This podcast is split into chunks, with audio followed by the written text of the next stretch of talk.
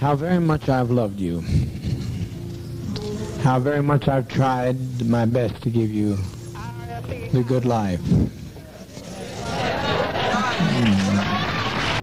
Hello, and welcome to the jury room, where we dissect some of the most heinous, some of the most unthinkable, and some of the most monstrous crimes to ever scar the earth.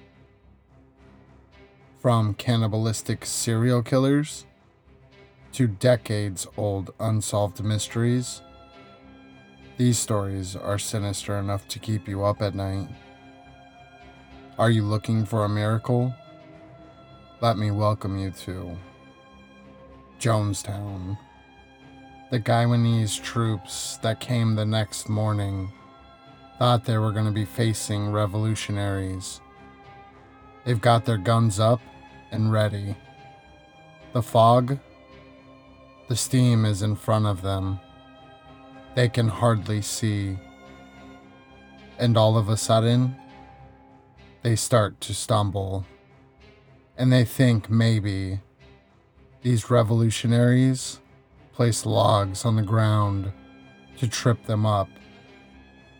And then a couple of soldiers look down and they can see through the fog.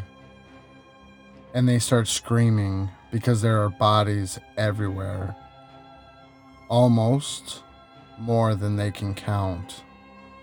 And they are so horrified. That's Jeff Guinn, author of The Road to Jonestown. Join us on the jury room when we dive into Jim Jones and the Jonestown Massacre that left over 900 Americans dead in a jungle in South America. Why did these people follow Jones? Could something like this, something this heinous, this grotesque, this tragic, ever happen to us? Find out on March 28th, 2021. Don't forget to subscribe, like, and leave a review.